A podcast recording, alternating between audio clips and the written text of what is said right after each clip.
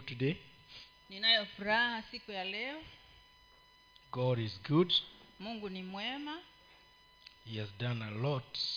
amefanya mengi This week, I, am, I had very many visitors coming to see me. katika juma hili nimekuwa na wageni wengi wakija kuniona mimi And uh, it is not usual. na hiyo si kawaida And I thank God because whatever that was going on was beautiful in my sight. na namshukuru mungu maana chochote kilichokuwa kinaendelea kilikuwa cha kupendeza machoni pangu Let me say, our God is not is not dead.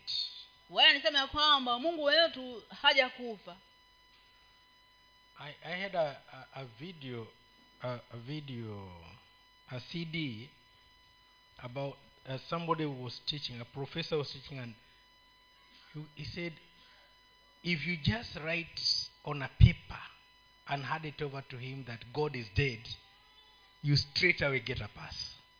Uh, nilikuwa ninaangalia kanda ya video moja ambayo uh, kuna uh, profesa moja ambayo alisema ya kwamba kama utaandika kwenye karatasi ya kwamba mungu amekufa na umpatie atakwambia kwamba umepita yaani huku unahitaji uandike tu ukubali. Na tuko katika weche nikwambie tuko hapo sasa. Tuko hapo sasa. Na watu ambao wanatuongoza na hawataki mungu. Yeah.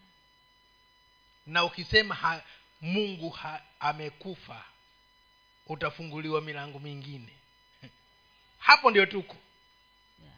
so this professor had said you just take the paper and you write you don't have to answer the questions. Just write god is dead. Koyo. and you straight away get a pass kwa hiyo kwa hiyo huyu profesa akawa anasema eti si lazima hata ujibu maswali mengi lakini ukiandika tu mungu amekufa utakuwa umepita mtihani wako vizuri. You may say but what is there in writing? I can just write and pass. Na unaweza sema ni lazima gani niandike? Yaani yaani kuna shida gani ya kuandika? Siandika tu upite mtihani maana watu wanataka vya rahisi. But one young man said no. Lakini kijana mmoja akasema hapana. And they argued and argued and argued. But on the last day the day that professor died he had accepted christ. Na wakawa na mjadala mrefu sana na huyo kijana. Lakini siku ambapo huyu uh, profesa alipokufa alikuwa amekiri bwana wetu wetu yesu kristo he ran he was running to go to a meeting because he was convicted. He was not able to look at the road and then he had an accident and died. But he died knowing that god is alive. Yeye alikuwa ako safarini anakimbia maana alikuwa ameshtakiwa na akawa uh-huh. alifika kiwango cha kujua kama mungu yuko hai. Sasa anakimbia hata haoni na machozi. Kuingia barabarani akagongwa na gari na akafa si mungu alimuua lakini shetani hakutaka aende akakiri huko. Lakini moyoni mwake alikuwa amekiri and he died being born again. Kwa hiyo huyu mtu akafa akiwa ameshaokoka. Kwa sababu japo hakwenda kutangaza lakini tayari katika moyo wake alikuwa ameamua na akawa ameweka maamuzi. So the things we do for god kwa hiyo vitu tunavyofanya kwa ajili ya mungu they are supposed to show that god is alive vinafaa vionyesha kwamba mungu wetu yuko hai And today I'm tackling one subject that really doesn't show that God is alive in many homes. na leo nafundisha somo ambalo kwa hakika halionye- halionyeshi kama Katika maisha yetu. hai katika maisha ya wengi Hatudhihirichi sana uhai wa Mungu. Usijali leo niko na noti zangu na wewe uko na zako. Kwa hivyo utasoma zako na mi nitasoma zangu, lakini ziko sawa, isipokuwa zangu zimezidi zako kidogo. Umeona hiyo subject? mm. The subject is vengeance of mercy. ah, kichwa cha ujumbe ni ah, kisasi cha rehema Can mercy have vengeance? Je rehema inaweza kuwa na kisasi What's going on? You're not having it on. I'm on. I'm the upload.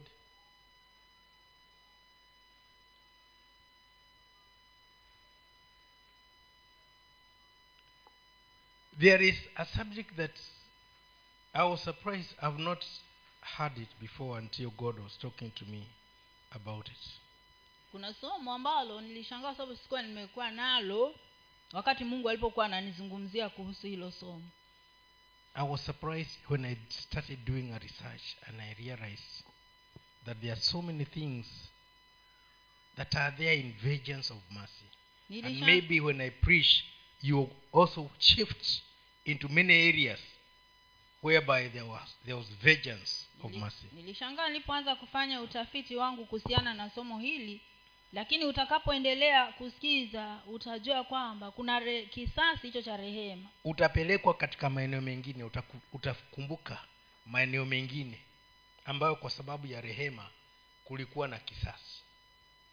Kwa rehema za Mungu kulikuwa na kisasi. Now, this subject uh, let me start first of all with what you don't have as they upload. Are you uploading? Yeah? Oh God.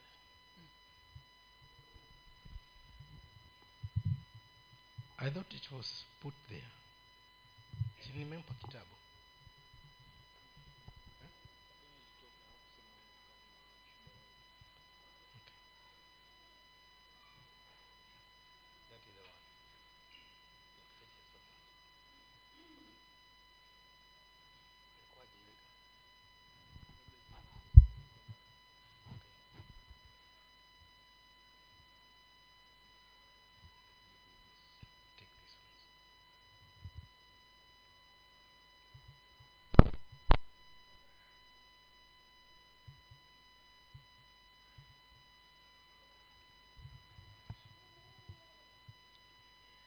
When I when I look at this subject of mercy and what God is doing, I realize that there were some things that were happening in life. When you look at uh, John, we are so much used to John three sixteen, but John three sixteen. Before you get to John 3:16, there is something that happened in in john chapter 2 kuna tumezoea sana ah, maeneo haya ya maandiko ya yohana tatu kumi na sita lakini kuna mambo mengi yaliyofanyika katika ule mlango wa pili.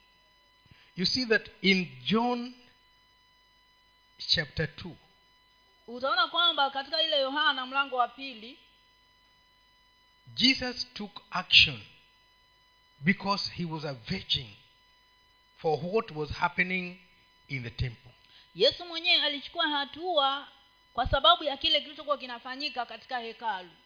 People have, had made the temple a marketplace. Watu walikuwa wamelifanya hekalu kuwa uh, soko. And he went there very angry. Na akaenda pale akiwa amekasirika sana.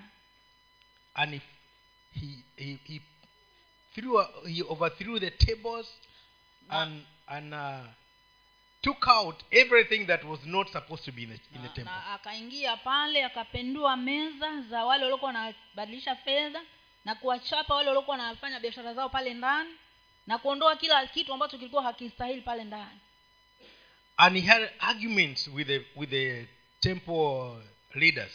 Na akawa basi na majadiliano na wale wasimamizi wa hekalu. And after that people came to him and they were healed they were taught na and baada they received the mercy of god. Na baada ya kuondoa huo uchafu wote watu wakamjia na wakaweza kuponywa na wakaokoka na wakapokea rehema za mungu. In the same temple which was a marketplace katika hekalu lile lile ambalo lilikuwa limefanywa kuwa soko.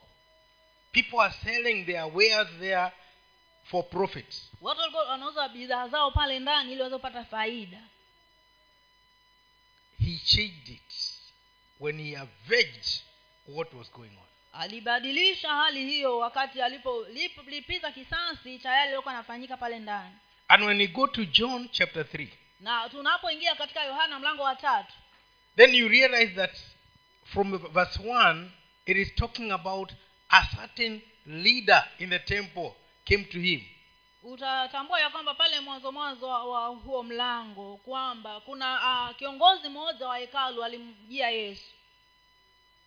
And when he came to him he had questions because he had already seen what had happened the previous day. Na alipomjia yesu alikuwa na maswali maana tayari alikuwa ameona kile kilichokuwa kimefanyika pale ndani. He came at night because he you know he disassociated himself with what had been going on alikuja wakati wa usiku maana alijitenga na kile ambacho kilikuwa kinaendelea.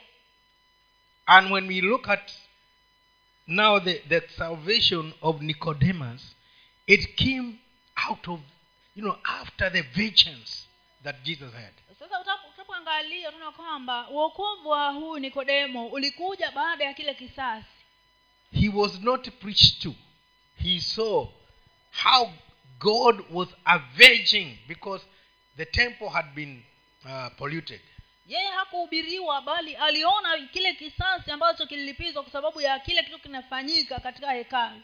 And the, the vengeance was so that it can bring the mercy of god to the people. Na kile kisasi kilikuwa ili ya kwamba wakaweze kuleta rehema za mungu kwa watu. People were just living a life. The temple was there.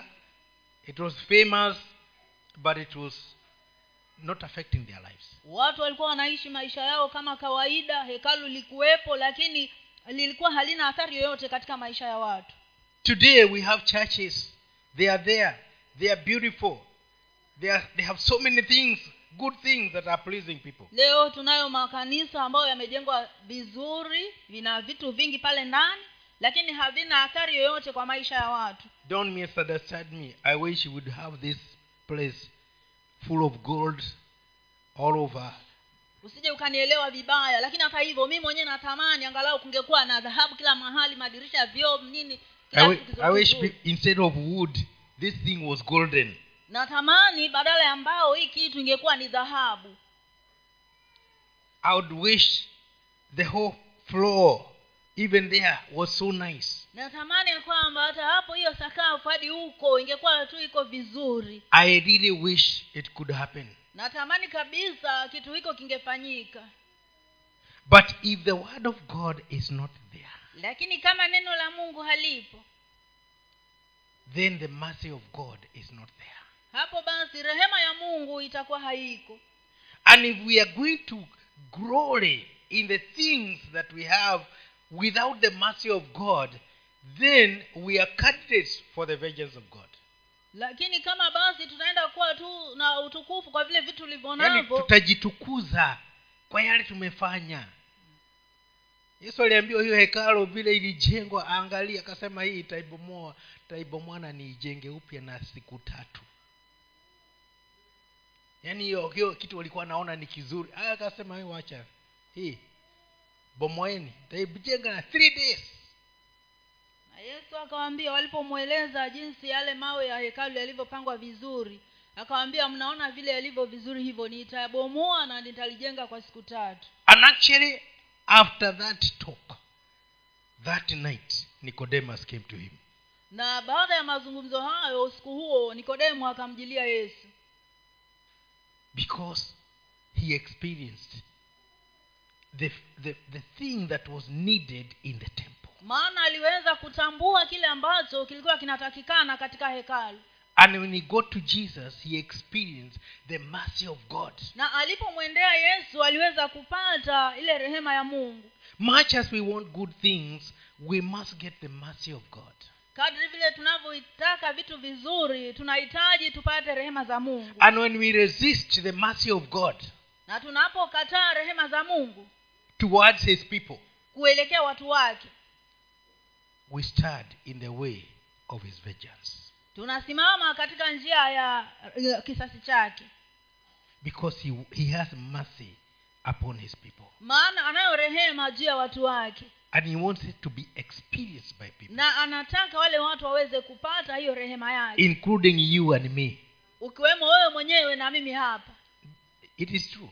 Na hiyo ni kweli this church is useless if it is not affecting our lives. kanisa hili litakuwa halina maana yoyote kama haliathiri maisha yetu If we cannot experience God when we are here, kama hatuwezi kukutana na mungu tunapokuwa hapa so that we go back where, uh, where we, we came from, having that experience of God, ili tutakaporudi kule tumetoka tuwe na ule mguso wa mungu then it is useless. Basi litakuwa halina maana yoyote And it is true. na hiyo ni kweli And you have done zero work to come here. katika hiyo basi utakuwa umefanya sufuri kabisa kuja kwako hapa We are all called upon to make the church what it is supposed to be. sote tumeitwa kulifanya kanisa liwe vile linavyotakiwa kuwa This is the introduction I'm giving. I've not gone to the Huu other scriptures. huu ni utangulizi wa hili somo letu la leo Now, let her give us what, what she has. tusomewe katika waraka wa yakobo mlango wa pili mstari wa kwanza hadi wa kumi na tatu waraka wa yakobo mbili moja hadi kumi na tatu mstari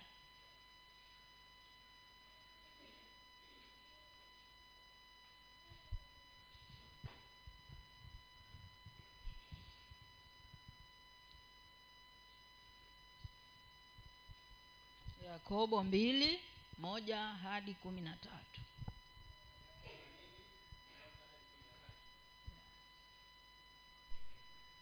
Ndugu zangu imani ya bwana wetu yesu kristo bwana wa utukufu msiwe nayo kwa kupendelea watu.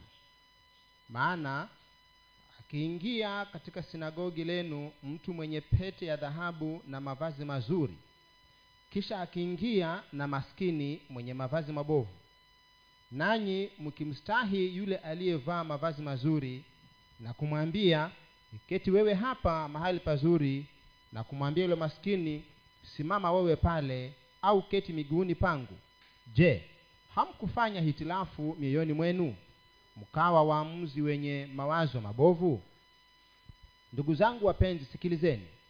Je mungu hakuwachagua maskini wa dunia wawe matajiri wa imani na warithi wa ufalme ulioahidiwa wampendao bali ninyi mumevunjia heshima maskini. Je matajiri hawawaonei ninyi na kuwavuta mbele ya viti vya hukumu? Hawalitukani jina lile zuri mliloitwa? Lakini mkitimiza ile sheria ya kifalme kama ilivyoandikwa mpende jirani yako kama nafsi yako mwatenda vema. Bali mkiwapendelea watu mwafanya dhambi na kuhukumiwa na sheria kuwa wakosaji. Maana mtu awaye yote atakayeshika sheria yote ila akajikwaa katika neno moja amekosa juu ya yote. Kwa maana yeye aliyesema usizini pia alisema usiue basi ijapokuwa hukuzini lakini umeua umekuwa mvunja sheria. Semeni ninyi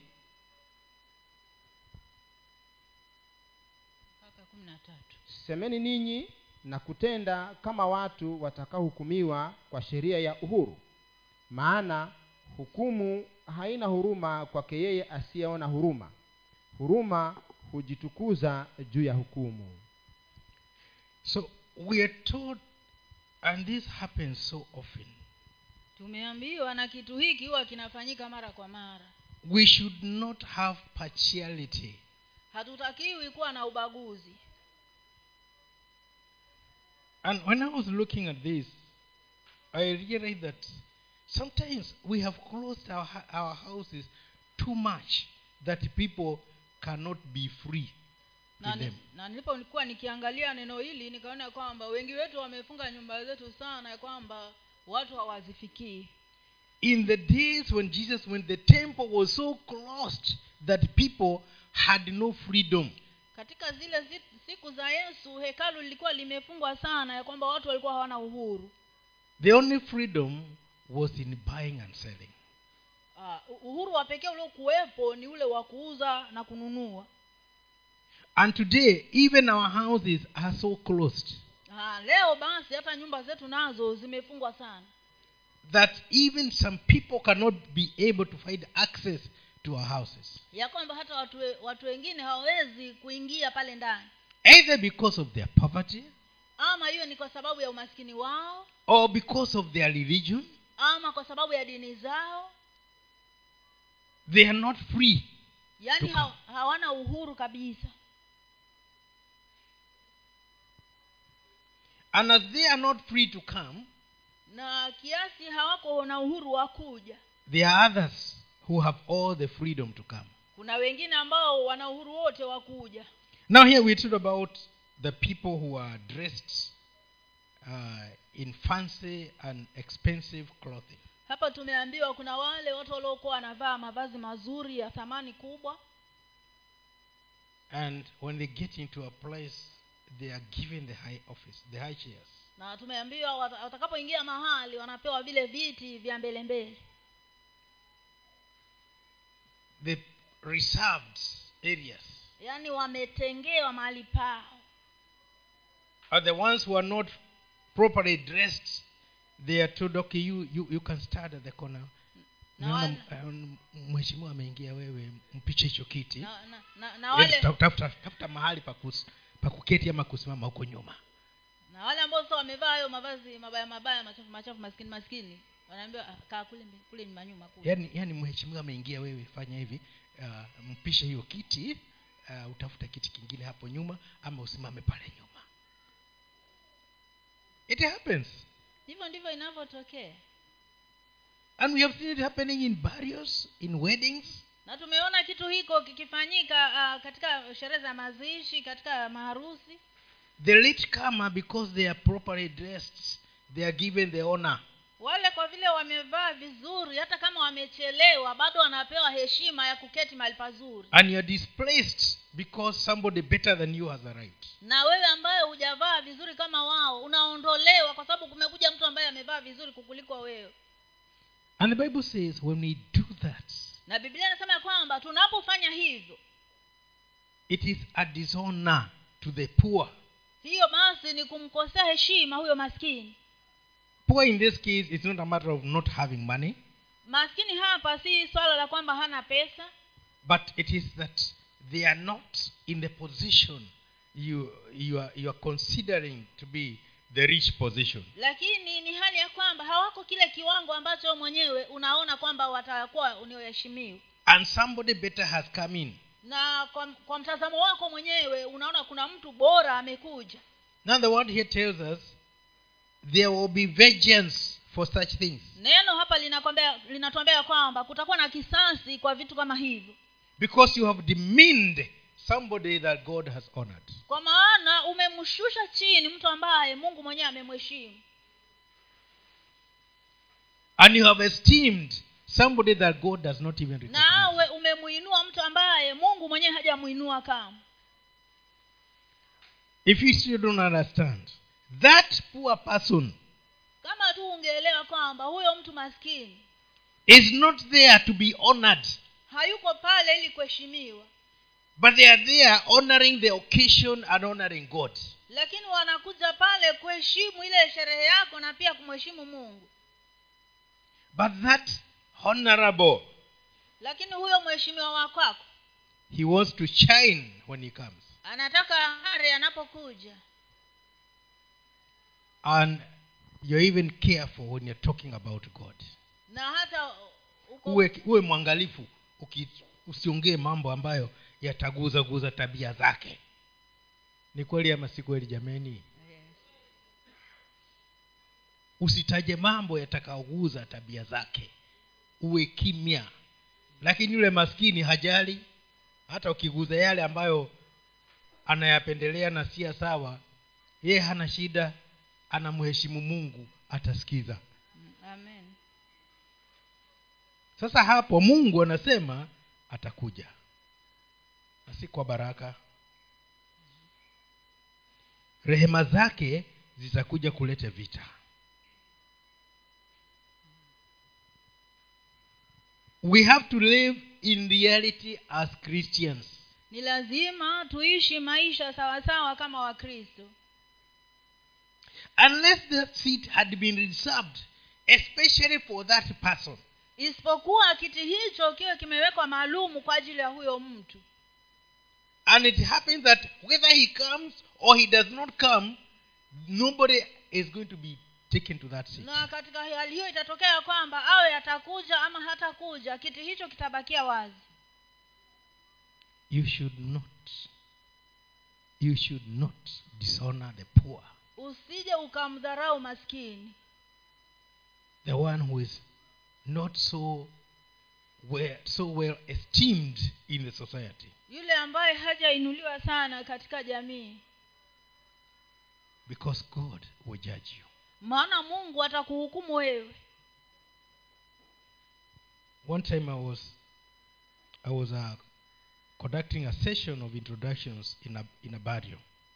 Wakati, wakati moja nikawa ninarekebisha.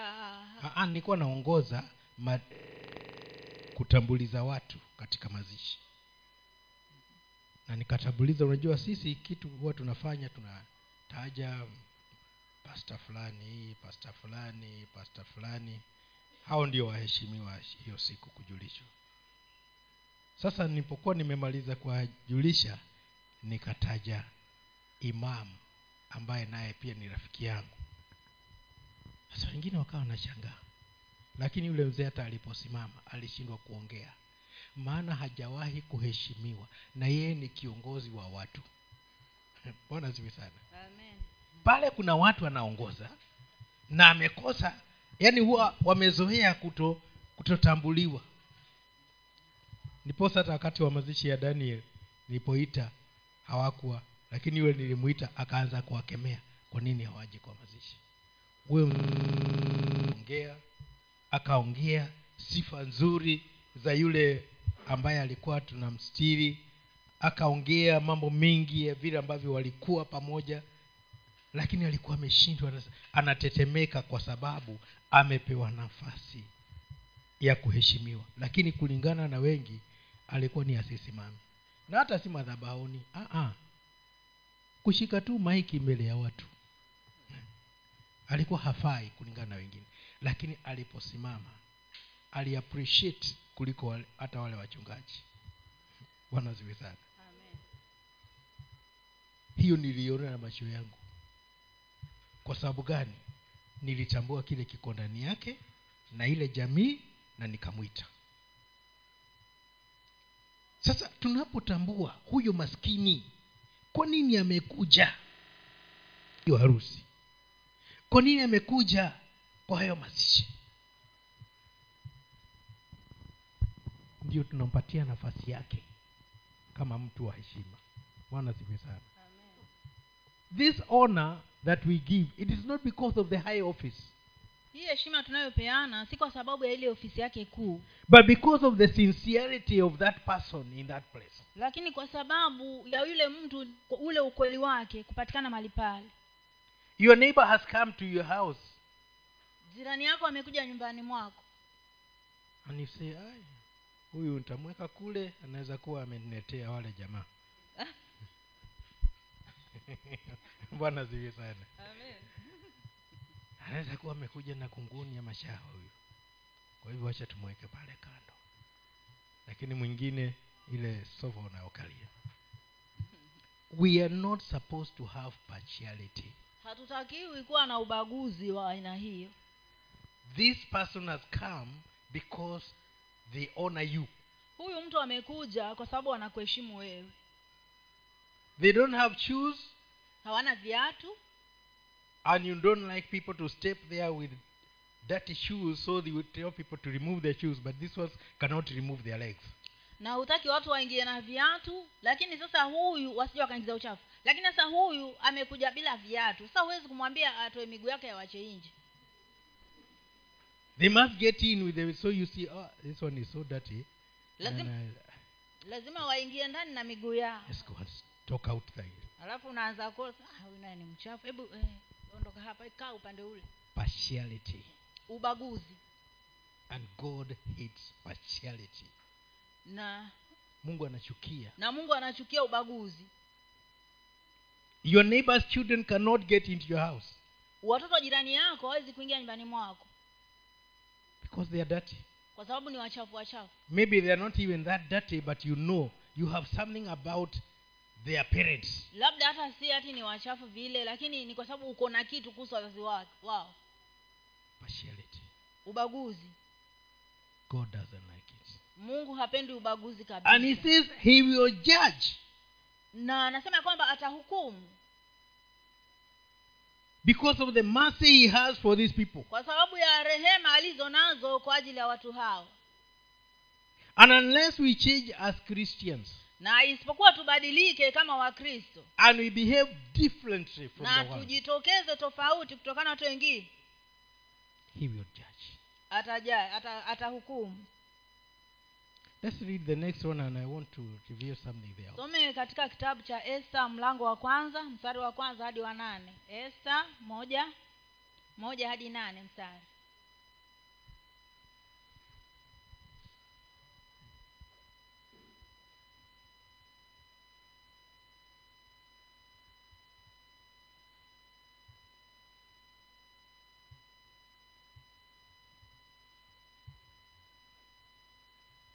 esta moja moja hadi nane mstari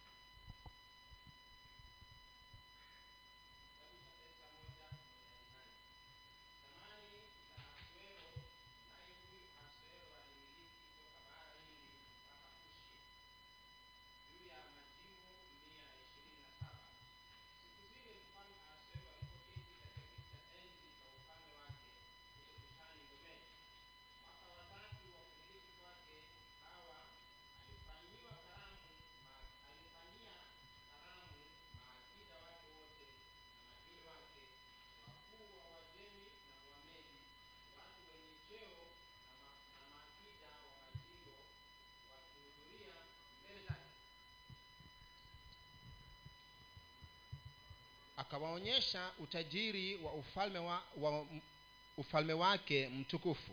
Na heshima ya enzi yake bora siku nyingi maana siku mia na themanini. Hata siku hizo zilipotimia mfalme akawafanyia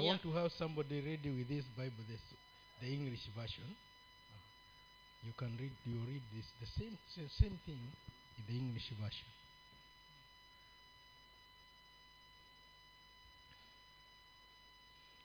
endelea endelea. Mstari wa nne.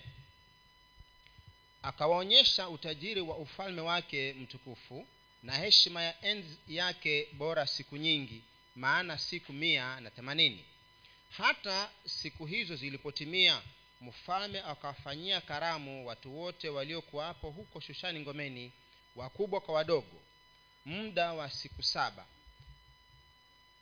katika behewa la bustani ya ngome ya mfalme palikuwa na mapazia ya bafuta nyeupe na samawi yamefungiwa kamba za kitani safi za rangi ya zambarau kwa pete za fedha na nguo za marumaru. Pia na vitanda vilikuwa vya dhahabu na fedha juu ya sakafu ya marumaru mawe mekundu na meupe na ya manjano na meusi. Wakawanywesha kileo katika vyombo vya dhahabu na vile vyombo vilikuwa mbalimbali na divai tele ya namna ya kifalme sawasawa na ukarimu wa mfalme.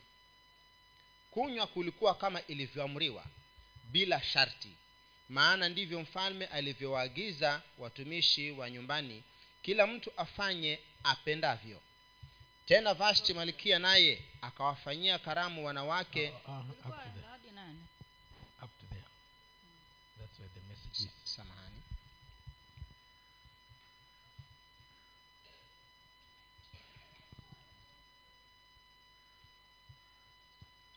mzungu naye asome mzungu anaitwa mzungu anaitwa mzungu jembe si Na- jembe ule oh. mwingereza okay. Esther chapter 1, verse 1 to 8.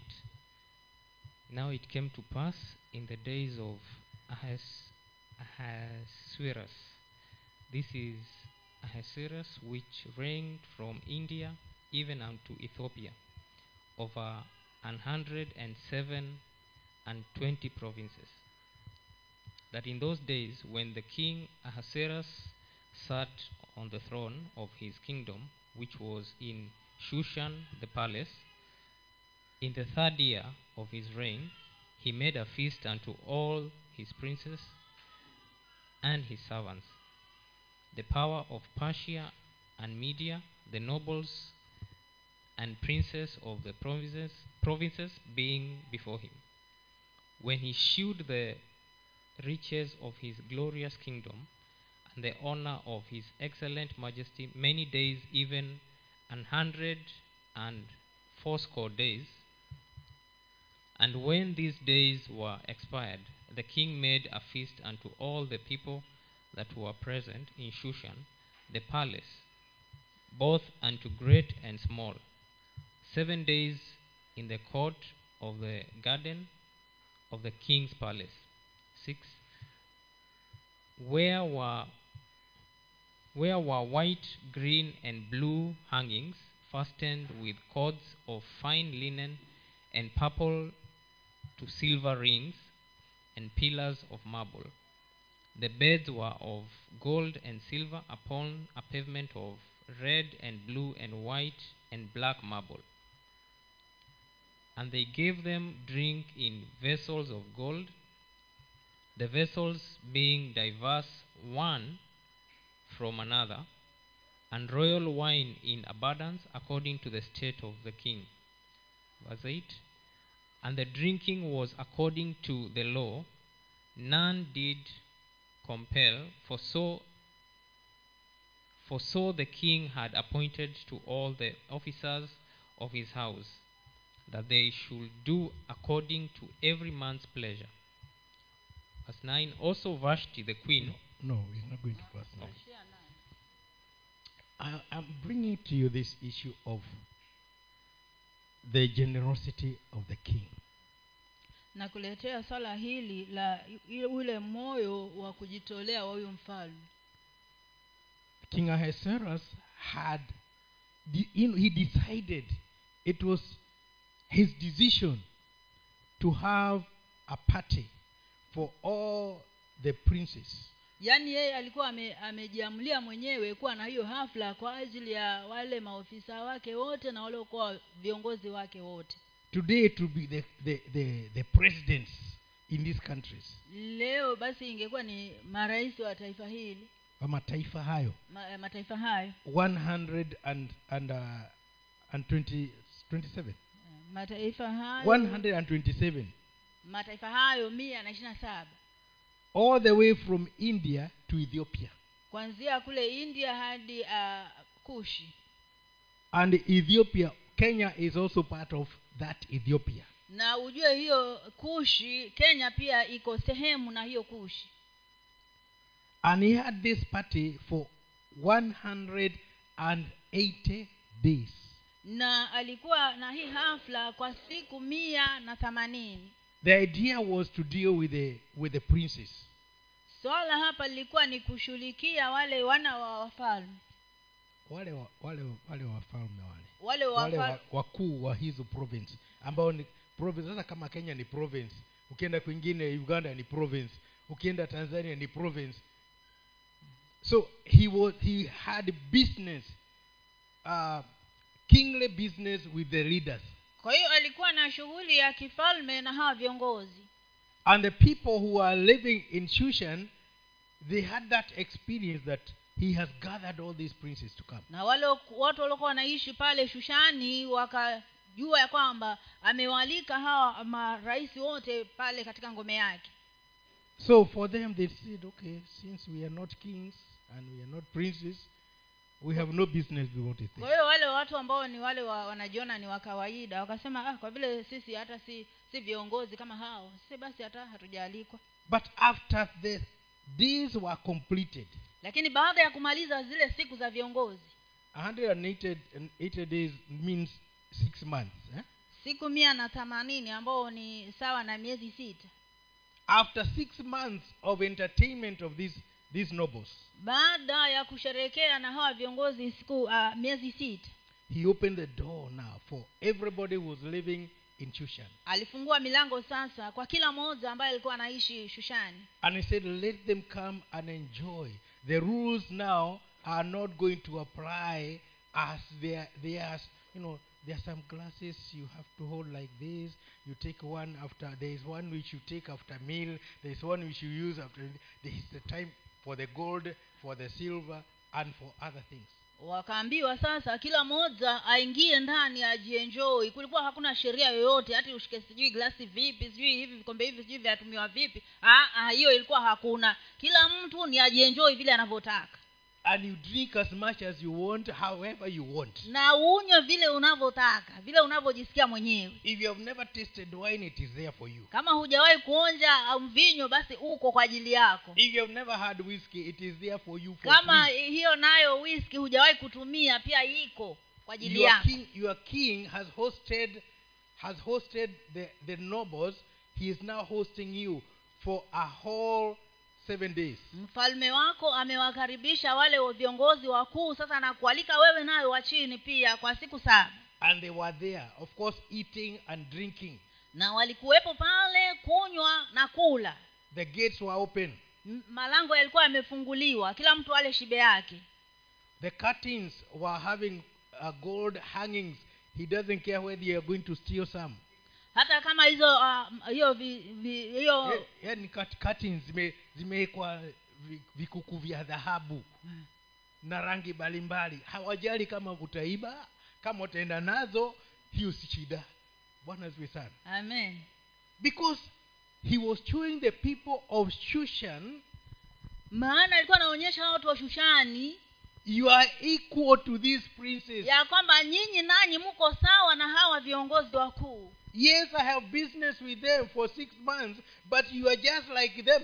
Ya ya kwamba ndio nimekuwa nao na shughuli nao kwa muda wa miezi sita lakini hata hivyo nyinyi pia mko sawa na wao. You are even better than them. Hata nyinyi mko bora kuliko wao. So after you have had the party with the people who are who must be there now you have party with the neighbors. Kwa hivyo baada ya kuwa umekuwa na sherehe na wale wakuu ambao lazima wawe pale sasa unakuwa na sherehe na wale majirani sasa and they are free to move and do whatever they like. Na unawapatia uhuru kutembea vile wanataka na kufanya vile wanataka katika ile nyumba. If the freedom leads them to steal it's fine. Kama ule uhuru uhuru utawaongoza kwenda kuiba kitu pale ni sawa pia. At least they'll have that something which you have in their house. Angalau nao watakuwa nako kakitu ambako uko nako katika nyumba yako. You know when you look at this critically you realize that god desires that we would open up to some people and give them a chance they will never have elsewhere. Unajua unapoangalia kwa makini maeneo haya maandiko unajua kwa utajua kwamba mungu anataka angalau kila mmoja aruhusiwe kuwa na kile kitu ambacho hata hana. There are children who are not allowed to touch a glass in their houses. Kuna watoto ambao manyumbani kwao hawaruhusiwi hata kugusa ile bilauri. They are for visitors hizo bilauri ni, kwa ajili ya wageni peke yake. But here they are they are, they are given and they are careful because they know that it is an honor. Sasa hapa wamepewa hizo na basi wanazishika basi wakijua kwamba hiyo ni heshima. My daughter bought her mom some plates and cups. Binti yangu alimnulia mama yake vikombe fulani na, na masahani. And they were kept neatly na vikawekwa vizuri sana kwa makini. And then i asked what are they being kept for? Alafu nikauliza vinawekewa vinawekewa nani hivi? Said no these are the, the special for occasions. Akasema hii basi. They are special for occasions. ni speshali kwa sababu ya wakati wa sherehe fulani hafla fulani. And i asked are we not supposed to use them? Na nikauliza je sisi hatutakiwi kutumia vitu kama hivi what are they for if we are here just to see them? Ni vya kazi gani basi kama viko tu pale ili tuviangalie tu na macho? Even if they get broken they will break in our hands. Hata kama vitavunjika bado vitavunjika mikononi mwetu. And from that day i, I saw some changes. Alafu kwanzia hiyo siku nikaanza kuona mabadiliko vinaanza kutolewa tolewa. Yes. Because you know we, we esteem them above the people maana tuna yani tunavinua hivyo vyombo hata kuliko wale watu wenyewe. And i know we are many who are going through that. Na anajua kuna wengi ambao wanapitia kitu kama hicho. We have esteemed pasta akija ataweza kutumia hii. Lakini yule mshirika uh, plastiki. Ndio amezoea hiyo let me say we need to break these barriers. Tunatakiwa tuweze kuvunja hiyo mipaka. The king said seven days come in drink eat as you wish the way you want. Mfalme akasema kwa siku saba hebu kila mtu aingie ndani na ale kile anachotaka na anywe kile anachotaka.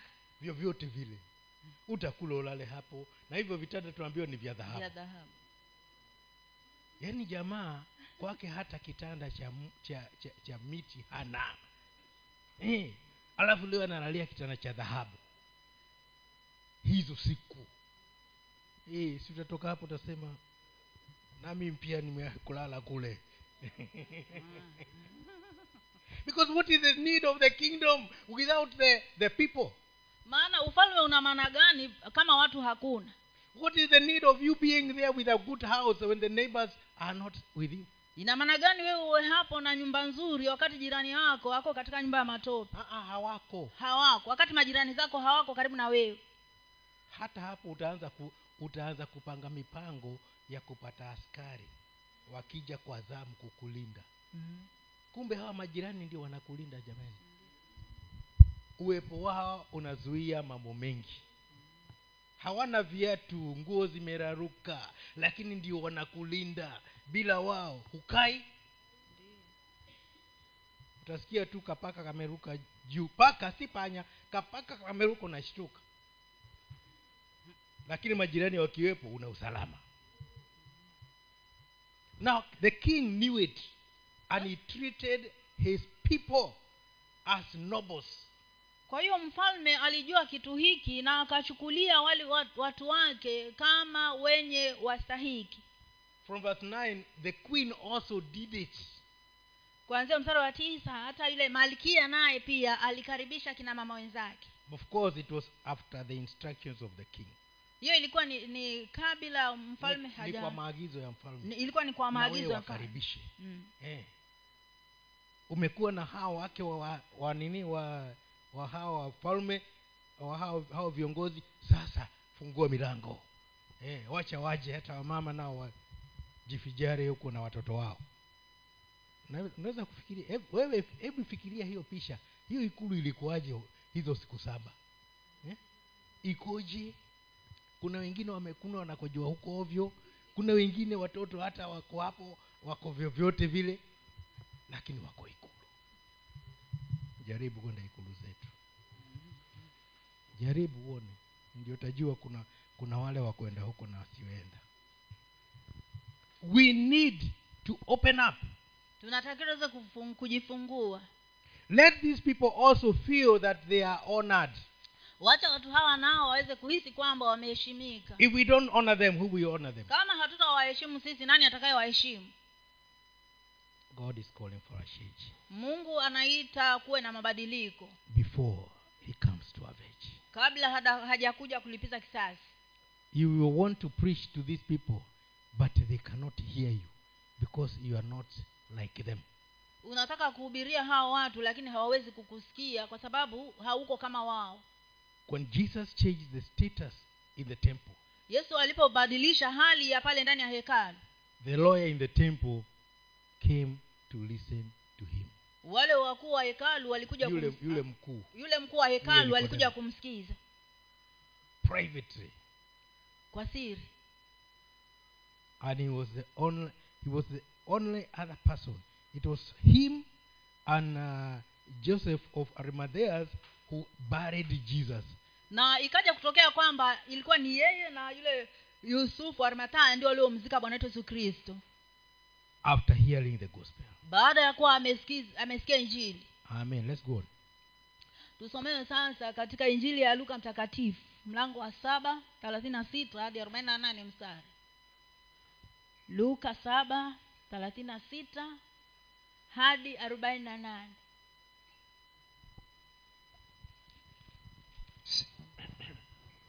Kitabu cha luka mlango wa saba thelathini na sita hadi arobaini na nane.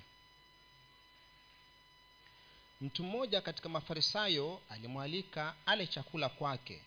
Akaingia katika nyumba yake yule farisayo akaketi chakulani na tazama mwanamke mmoja wa mji ule aliyekuwa mwenye dhambi alipopata habari ya kuwa ameketi chakulani katika nyumba ya yule farisayo alileta chupa ya marimari yenye marihamu. Akasimama nyuma karibu na miguu yake akilia. Akaanza kumdondoshea miguu machozi yake na kuipangusa kwa nyele za kichwa chake akibusubusu miguu yake na kuipaka yale marehamu.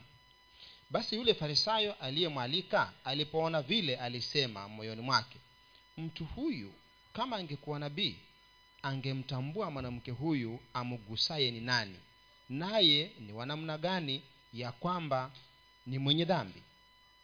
Yesu akajibu akamwambia simeoni nina neno nitakalo kukwambia akasema mwalimu nena. Akasema mtu mmoja mkopeshaji alikuwa na wadeni wawili. Mmoja amuya dinari mia tano na wapili hamsini. Nao walipokuwa hawana cha kumlipa aliwasamehe wote wawili. Katika hawa wawili ni yupi anaye anaye atakayempenda zaidi? Simoni akajibu akasema nadhani ni yule ambaye alisamehewa nyingi. Akamwambia umeamua haki akamgeukia yule mwanamke akamwambia simeoni wamwona mwanamke huyu? Niliingia nyumbani kwako huku nipa maji kwa miguu yangu bali huyu amenidondoshea machozi miguuni pangu na kuipangusa kwa nywele za kichwa chake. Wewe huku ni busu lakini huyu tangu nilipoingia hakuacha kunibusu sana miguu yangu. Huku nipaka kichwani huku, huku nipaka kichwa changu mafuta bali huyu amenipaka miguu yangu na marhamu. Kwa ajili ya hayo na kuambia amesamehewa dhambi zake ambazo ni nyingi kwa kuwa amependa sana. Lakini amesamehewa kidogo huyo hupenda kidogo. Kisha alimwambia mwanamke umesamehewa dhambi zako.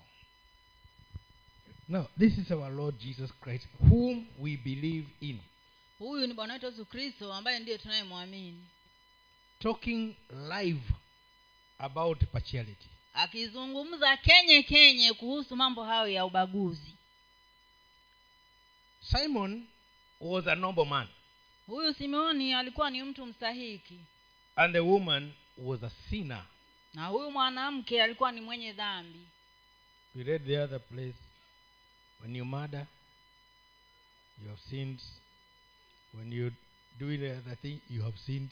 Pale They mwanzo all, they all pale mwanzo tulisoma ya kwamba ukiua umefanya dhambi ukiiba umefanya dhambi yaani hizi zote ziko sawa Now, here there is a known sinner. hapa kuna mtu mwenye dhambi ambaye anajulikana This is not the leader who is sinning and we don't know. We, or if we know, we ignore. huyu si kiongozi lakini kama ni kiongozi akitenda dhambi tunapuuzia Either hatujui ama tunapuuzia. Hata akiiba tuletee, tunasema ah, huyu ambarikiwa, ni mwema kwetu, akae pale madhabahuni. Lakini yule ambaye tunajua anapita na ndizi la wenyewe pale, maana ametamani kula, sema yule basi, yule hata ni apigwe mawe. So Simon the nobleman kwa hiyo huyu simeoni ambaye alikuwa ni mtu mstahiki he invited jesus. Alimkaribisha yesu kwake. But his invitation of jesus was for people to see that he has hosted the popular teacher lakini kumwalika kwake ilikuwa ni kujionyesha kwa watu kwamba yeye amemwalika mwalimu ambaye alikuwa anajulikana sana. Everybody is seeking this teacher kila mtu anamtafuta mwalimu huyu. Today he is dining in my house. Leo anakula nyumbani mwangu. So there was very good food on the table. Kwa hivyo kulikuwa na chakula kizuri sana pale mezani. But he missed the mark. Lakini alikosa alama.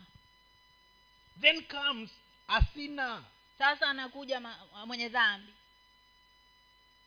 Who feels not even worthy to stand in front of him. Ambaye anahisi ya kwamba hastahili hata kusimama mbele za yesu. She's standing at the back anasimama upande wa nyuma. convicted of her sin akiwa tayari anahukumiwa na dhambi zake. Weeping and shedding tears. Akilia na kudondokwa ni machozi. And they are falling on his head. Na hii machozi inaangukia miguu ya yesu. And jesus is not wiping them. Na yesu hapanguzi hiyo machozi. Then she comes to the front. Alafu anakuja upande wa mbele. At his feet. Kwa miguu ya yesu. Keeps on crying and tears falling on his akiendelea kulia na machozi ikiendelea kumdondokea yesu. She is still guilty that being a sinner her tears are touching his feet.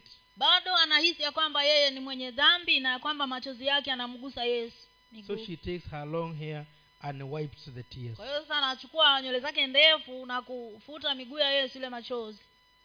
And she wipes also the dust on the feet. Na pia akafuta pia ile mavumbi kwa miguu ya yesu and then the, the nobleman says Mm-mm, i think i made a mistake. Na huyu mstahiki akasema "Mhm, naona nilikosea hapa. Mhm. i thought he was a prophet. Sidhani kama i thought he was a prophet. Nilidhani mtu huyu ni nabii. But if he was a prophet lakini kama angekuwa ni nabii kweli he would know who this woman is. angejua mwanamke huyu ni wa aina gani he didn't know that his thoughts, his thoughts are being heard. Yeye hakujua kwamba yale mawazo yake yalikuwa yanasikiwa na yesu. And jesus started telling you know talk to him. Uh, i have something to tell you simon. Na yesu akamwambia simeoni nina kitu nataka kukwambia. Uh, there are some two people who owed one person a lot. Na akamwambia kwamba kuna watu wawili ambao walikuwa wanawiwa na mtu fulani pesa nyingi. One was too much the other one was just a little. Moja alikuwa ni kiwango kikubwa sana na mwingine kiwango kidogo tu. And this man decided to forgive them. Na huyu ambaye alikuwa ana- anawadai akaamua kuwasamehe wote. Now tell me who do you think loved that man more? Na yesu akamuuliza simeoni unadhani ni yupe ambaye alimpenda sana huyu mtu aliyekuwa anawadai? Said uh, i think it is the one who was forgiven much. Na yeye akasema nadhani ni huyo ambaye alisamehewa kiwango kikubwa. He said yes you've answered right. Na akamwambia ndiyo umejibu vyema. Do you see this woman? Unamwona mwanamke huyu? When i came to your house you didn't give me that welcome kiss. Akamwambia nilipoingia nyumbani mwako huku nipatia lile busu la kunikaribisha but this woman has continued to kiss my legs. Lakini huyu mwanamke ameibusu sana miguu yangu. You didn't give me water to wash my feet to be clean Huku after all that walk huku nipatia maji ya kunawa miguu yangu baada ya kutembea mwendo mrefu. Because the custom was he could have taken a, a bowl and washed jesus feet before he got into the maana kulingana na desturi za kiyahudi alikuwa afaa achukue beseni na aende aweke maji amuoshe yesu miguu yake. Where he sat he was supposed to come with a basin and that is, that is why he washed the disciples.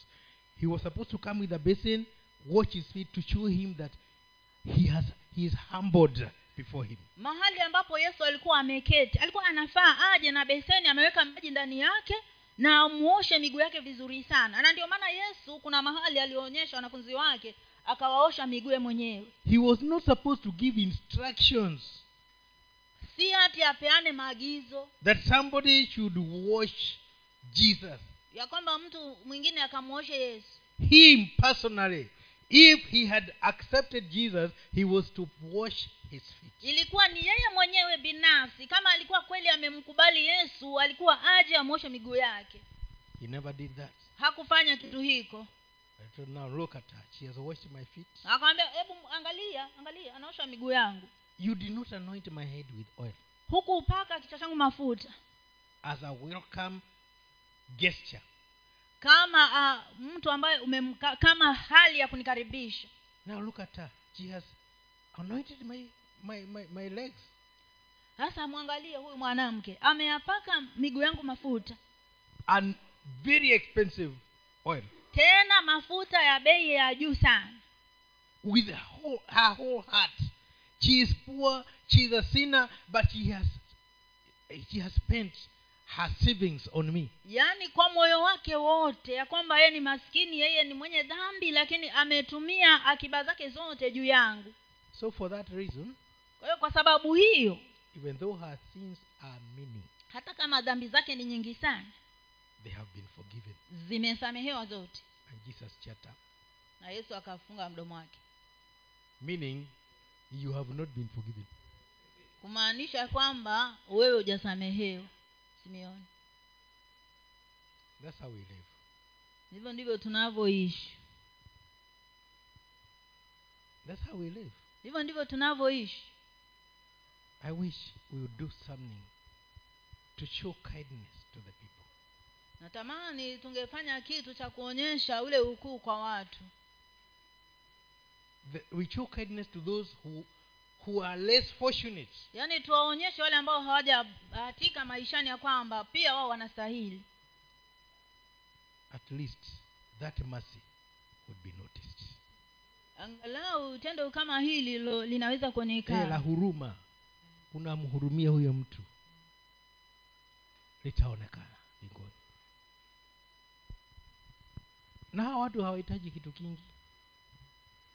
Kuna mama moja alikuwa akipita pale kwetu akipita wakati tulikuwa hatujaweka fence.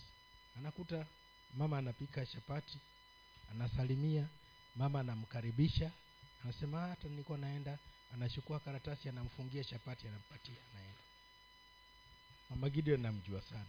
Sahii ni marehemu. Na ikawa sasa akipita pale kama mama hakupika chapati anaenda kununua anaziweka. Anajua mgeni atakuja she got used to that as she knew she was welcome.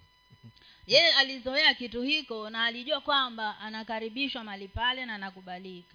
So if she came and the mom was not there and i'm there and i cannot go by now that time i give i extend her some money. Na kama angekuja na labda mama hayuko na hakuna hizo chapati ningempatia pesa aende akajinunulie mwenyewe. Because in heaven it is written as she passes there she must get something. Maana kule mbinguni imeandikwa kwamba anapopita pale lazima apate kitu. And she knows it is her right. Na anajua kwamba hiyo ni haki yake. So fail to do it in heaven you are the one who has kwa hiyo ukikosa kufanya basi kule mbinguni wewe ndiye ambaye unakaribisha hiyo uh, Eh, kisasi cha mungu. Maana hukufanya na unajua. Sasa ilikuwa ni mpaka kuwekwe kitu. Angalau ka 50 eh, kama hakuna kitu kama hakuna akipita apate. Na siongei mambo ya kujisifu tafadhali eh. ninaeleza mfano mama anajua. Si ni kweli? Maana alikuwa pale. Sasa tulipoweka fensi atakuja ingie mpaka ndani apate kachapati kake aende. Sasa hiyo sisi hata hatujakula chapati. Hatujakula chapati kwa muda lakini it was a must kwa sababu ni haki yake. Nataka kukuambia kuna watu wako na haki na vitu katika nyumba yako katika maisha yako. Kuna watu wana haki lakini unawanyima. Vielewekaji huko. Hmm? vielewekaji. Siku moja nikawa nimebebwa na bodaboda katoto anaitwa katoto. Tukafika mahali hapa tukakuta mama anachapa mtoto vibaya. Anamchapa na katoto akasimamisha boda amenibeba akasimama mbona unamchapa mtoto hivyo "Eh, huyo sasa kila siku anapoteza kalamu na vitabu sasa hata. Akauliza ni pesa ngapi? Shilingi kumi. Akaambia shika na usimpige tena. Bodaboda ambaye anatafuta alafu apelekee mwenyewe zake anaingia mfukoni akatoa. Nakaambia usimchape tena. Na akiwa amekosa uniambie. Wapendwa tutakuja kushindwa na watu ambao hatukudhani watatushinda. Simeoni alishindwa na mwanamke mwenye dhambi. Tena ndani ya nyumba yake akapigwa. Kwa tunasema tisa? Tisa bila. Tisa bila yani usikubali kupigwa. Kuna siku ya kisasi inakuja. Kisasi cha rehema. Mungu akitaka kurehemu yule mtu akuchape kichape basi avoid it. Haya what is more? tusomewe katika injili ya yohana mtakatifu ine sita hadi kumi mstari. Yohana ine sita hadi kumi mstari. Yohana ine sita hadi kumi. Na hapo palikuwa na kisima cha yakobo. Basi yesu kwa sababu amechoka kwa safari yake akaketi vivi hivi kisimani.